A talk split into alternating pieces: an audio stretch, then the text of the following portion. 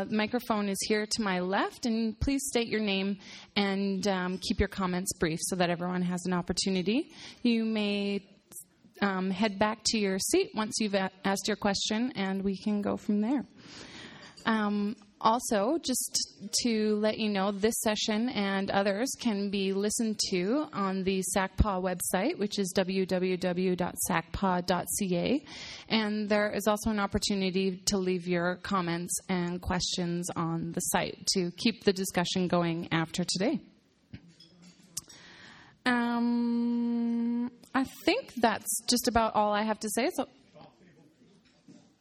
on Shaw Cable.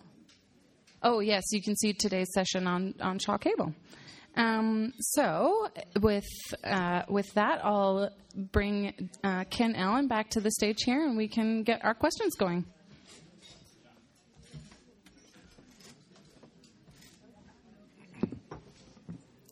Yes, hello. Hi, I'm Bev Mundell-Atherstone. Thank you very much. That was a very interesting presentation. I can see that you put a lot of thought into that. And uh, I'm an aspiring artist and also a highly politicized person. And I feel that. Uh,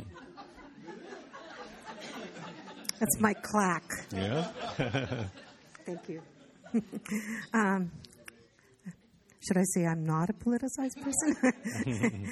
anyway, um, I'm very interested in the whole idea of um, political art, and I think you showed us a wide variety of art. Um, I just have to say right now at the Bowman Arts Center, the in the room right next to the office, there is an interesting uh, uh, exposition of uh, art, including one that's um, uh, Rattus Rattus politicus, and it shows the rat's head on on uh, a political body and kind of uh, um, says it all about Alberta. But anyway.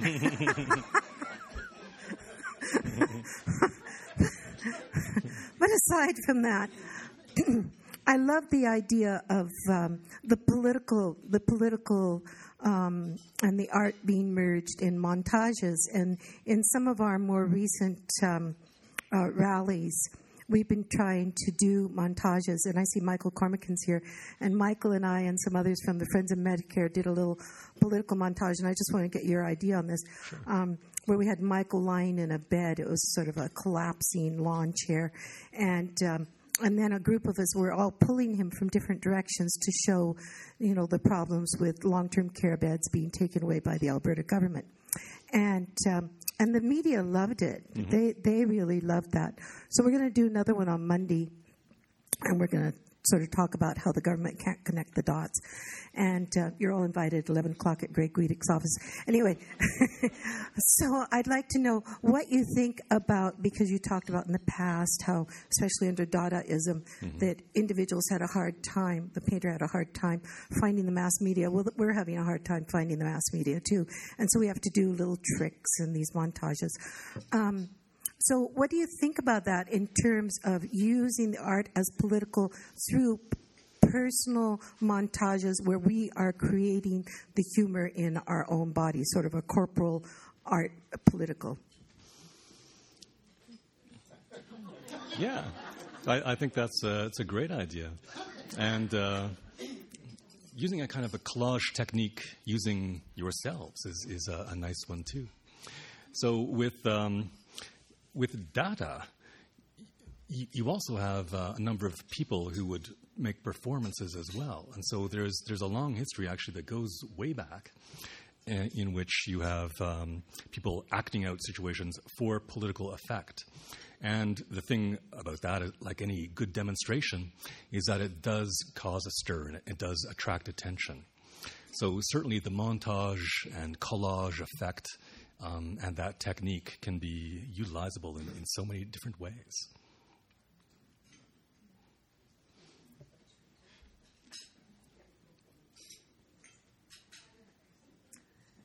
Hi, my name is Pat Greenlee. And at our table, we kept looking at the tree Mm-hmm. and wondering how that is political. Oh, the, the work on the The, the work on the right. Yeah. yeah, yeah. I didn't explain that uh, uh, maybe clear, clearly. Uh, I, I, I put up that work, the uh, Friedrich painting, not because it's a political work, but because it's an example of landscape painting that emerges in the um, period of the 19th century, where you have also the emergence of the nation state and so on. So it's a, a kind of an ideal painting in which to think of the landscape as not just being nature, but as being, in this case, the German landscape, or the French landscape, or the English landscape. Now, with, with this work by Friedrich, it's a little difficult to see with the, the lighting uh, like this, but there's also a person there at the bottom of the uh, he's a shepherd at the bottom of the tree. There's sheep out there as well. And with this tradition of landscape painting, which goes back to uh, much earlier Dutch painting, the tree also plays a role. The tree is not just a tree. Uh, typically, the tree here is um, it's going to be an old, weathered tree, and the uh, tree is kind of a stand-in for humanity. So whenever you see a, a tree like, like this in a painting that's centrally focused, typically it's going to have some kind of a symbolic function as well. Now, with the Christian Philip Mueller, this is taking place in you know, Germanic territory, and um, I'm just thinking of this as being kind of interesting to put them up side by side so that it kind of reinforces the idea of the of the Mueller work being about landscape and also being connected in some way to that earlier tradition.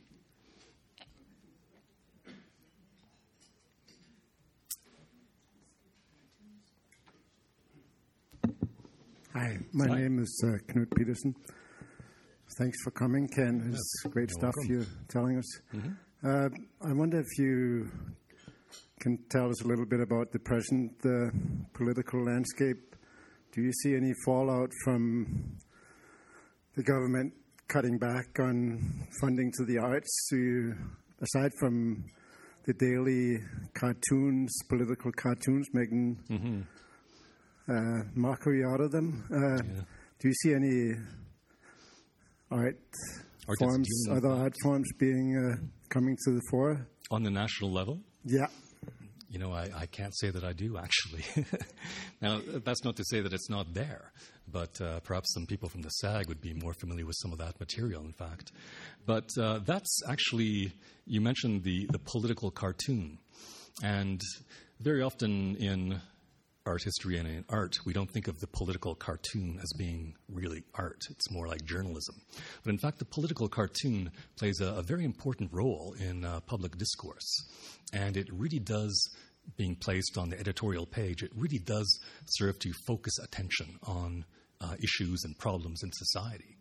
So, in, in, in that case, I can't really talk about too much contemporary art in Canada that are, is directed specifically towards these government programs.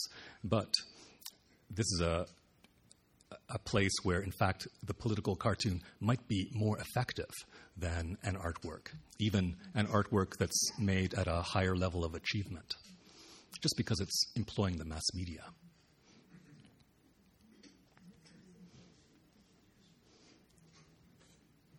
Hi, I'm Lynn Hunter Johnston. Hi. I have uh, one comment. Mm-hmm. um, I would have liked to have seen a, a, broader discussion.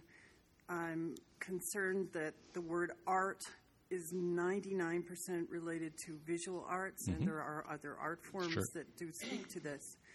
And uh, for those of you planning on street performance, you want, might want to check out Bread and Puppet uh, Theater. Um, but the other one is all of this has been historical. So I'd like to know about the predictive quality of the artist, the artist who foresees, sees the writing on the wall, mm-hmm. and puts art in front of us that tells us what's coming and turns out to be true. Yeah, there, there is the, the, the idea of I'm not sure if it was Ezra Pound who, who came up with it, but the, the idea of the artist being the antenna of society. So um, that's a, it's a useful idea, but also, I would say, kind of a problematic one. Um, if we're going to grant artists the role of uh, you know, fortune tellers, then that, you know, that's, that's a problem in itself, I would say. Um, what, what I see the role of artists being in the current society is that much contemporary art will key into current issues that are already discussed in society. So if you look at um, a lot of contemporary art, also uh, his, more historical modern art, typically the artist is not inventing new ideas. They're not inventing totally new products. What the artist does is what, what they have a real talent in doing is reading the different types of uh, communication and information that is already circulating. So they're very they're going to be very aware, and so their real role is not to anticipate what's going to happen, but rather to consider what's already happening, uh, rearrange that information, and kind of toss it back into the public sphere, so that the audience then. Uh, has a kind of a formulation of ideas that, that are already in circulation and that they may already be thinking of themselves in perhaps a, a not a fully formed manner. So the artist takes that information that's already out there, reformulates it, sends it back, and that becomes kind of a new topic for, for discussion. However, if we're going to talk of, of uh, artists making work that that anticipates what's going to happen. Um, I would suggest that what we understand as anticipating is actually uh, they're basically anticipating the present. So I, I remember one interesting uh, comment by Marshall McLuhan. And McLuhan was uh, someone who many of you would be familiar with here, his, his writings. And um, people were, would often suggest that he was foretelling the information age and the, the computer and the internet. But he, he always said that he never um, foretold anything that hadn't already happened. And so I think that's a, that's a good way of th- thinking about how artists work as well.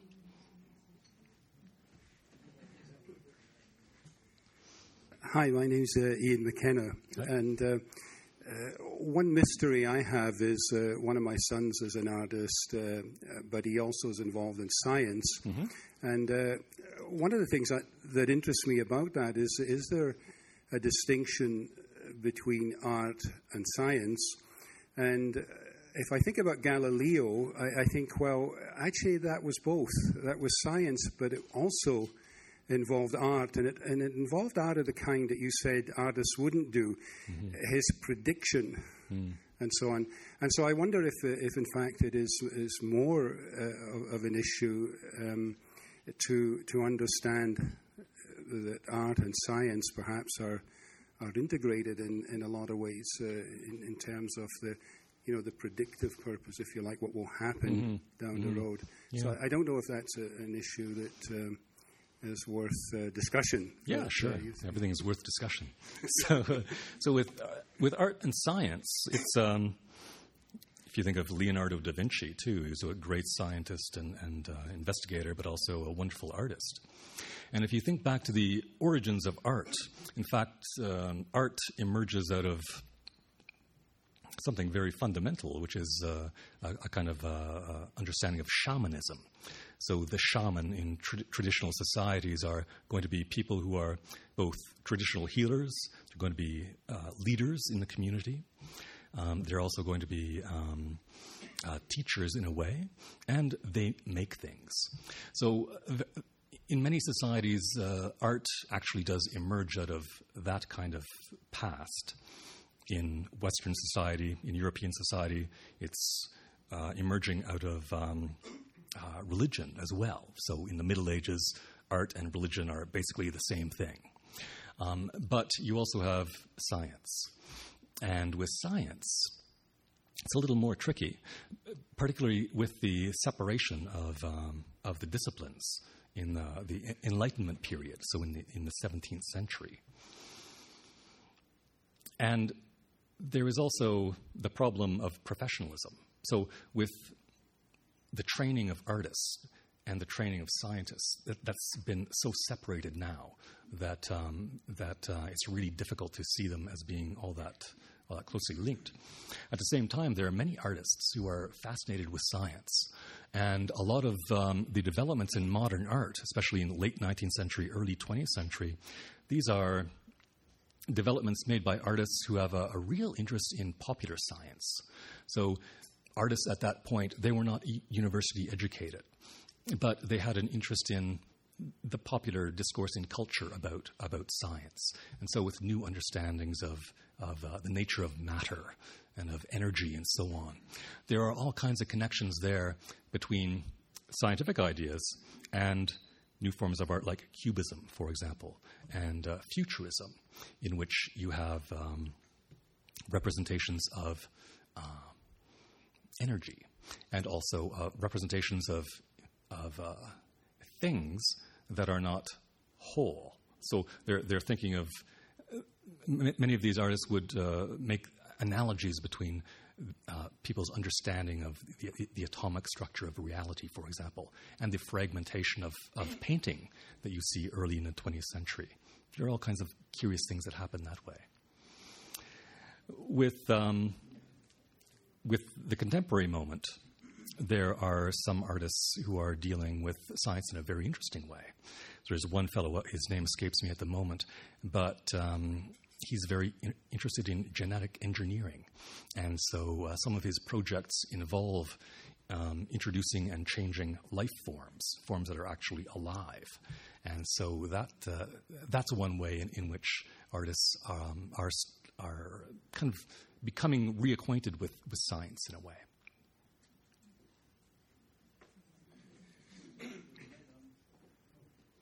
Couldn't get your animals to be seen yet, but uh, no, okay. My name is Henning Mundel, Hi. and uh, in your presentation, one thing that struck me is so many of the pieces of art that you put up there. If I would, I'm a retired scientist. I'm not an artist. Mm-hmm. I'm. I would not have been able to get at the meaning that you drew forth mm-hmm. either from third parties or from the artist of yeah. what was written about mm-hmm. it. I'll, uh, I, I, want my question. I'll give pre- another pre- little preamble. Mm-hmm. Uh, last year in Germany, in Hanover, at the there's a big lake there, Maschsee, and there were statues, sort of twice human size, nudes, male and female, bronze, by Kolbe. Now, if I just saw them, to me they would be just statues of two nudes. Mm-hmm. One of them happened to be my dad's cousin. This was made in 1939, the woman. Uh, this was made in 1939 by George Kolbe. And then I read about them that these were the embodiment of the Aryan man and woman. now, in seeing the art, mm-hmm.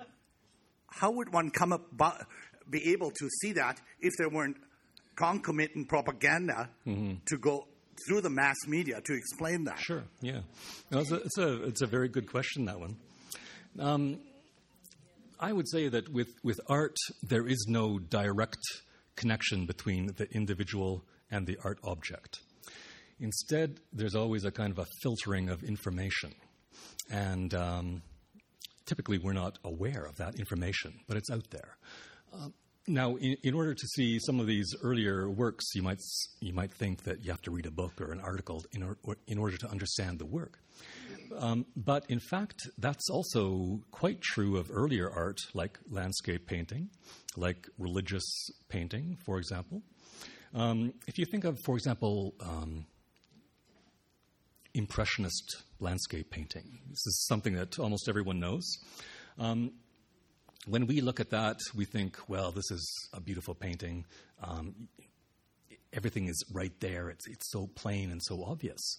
But in fact, when it first came out, um, people thought it was outrageous and they, did, they did, didn't understand what they were looking at.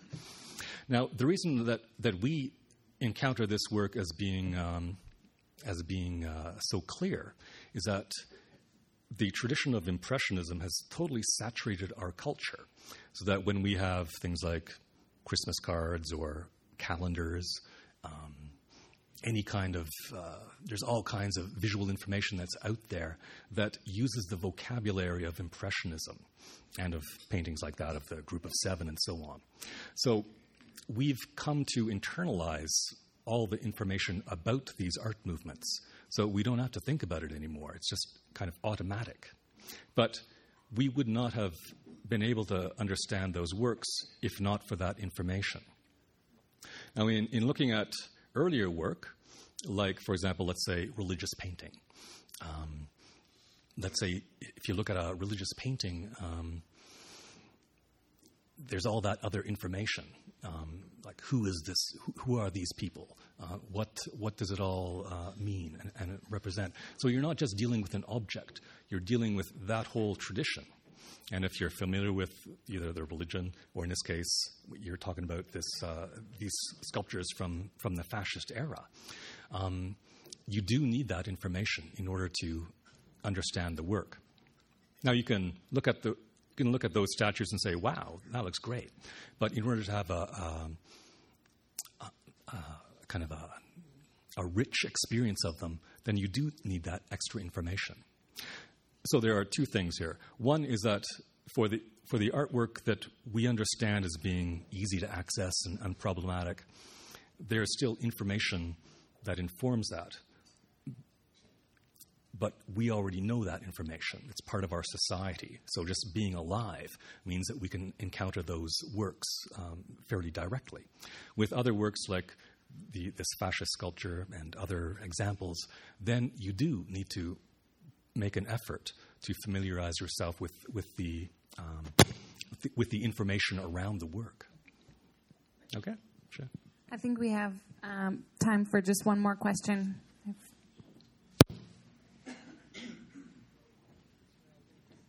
Uh, Peter Green, um, Ken, I'd like to thank you very much for the presentation. Oh, it was very you. interesting. Mm-hmm. And my question really borders on, I think, the last two, uh, but the, uh, the question that comes to mind is whether or not there is some sort of convention among the art uh, circles as to the meaning of different uh, picture elements. For instance, the, the one that you showed at first, which was the, the death of General Wolfe, mm-hmm. and the different elements in it, which you had explained, and in that, in the one that that was here a oh, second yeah. ago. Just, Would you like uh, me to go uh, back with that? the tree? okay. well, uh, whether whether or not the the convention there is a convention that would be under, generally understood, and whether or not mm-hmm. specifically if the artists understood the conventions or if they simply painted pictures which they compositionally liked. Well, for an artist like uh, Benjamin West, he went through a very long educational process uh, that, that, involved copying. And so, through copying earlier art, he would himself be able to internalize all these different tra- traditions so that um, in making a, a composition like this, things would kind of immediately fall into place. But so, this is not just something that you, dreamed up. There, there's a whole tradition that comes that uh, informs it. And uh, one thing I didn't mention here, but that it's uh, it's kind of interesting, is that the figure of Wolfe here, it's actually derived from uh, from an understanding of uh, images of the uh, descent from the cross, for example, and the the Pietà uh, kind of a thing. And and so when you're seeing uh, when you're seeing Wolfe there in this position, the viewers wouldn't maybe immediately um, understand that that's the reference, but because they're in that society, something would kind of click, and and uh, they would think, "Wow, Wolfe has made the ultimate sacrifice." But it's not a sacrifice in the uh, Christian sense, it's the sacrifice for the British Empire. And so um, he, he, was probably um, quite, quite conscious of that himself. And it's with, with uh, paintings like this, there are all kinds of references that are going to be made to earlier art. And um, when you're familiar with that whole tradition, then um, different elements within the painting will just kind of immediately call out those those associations. Well, thank you very much, everyone, and another round of applause for Ken Allen.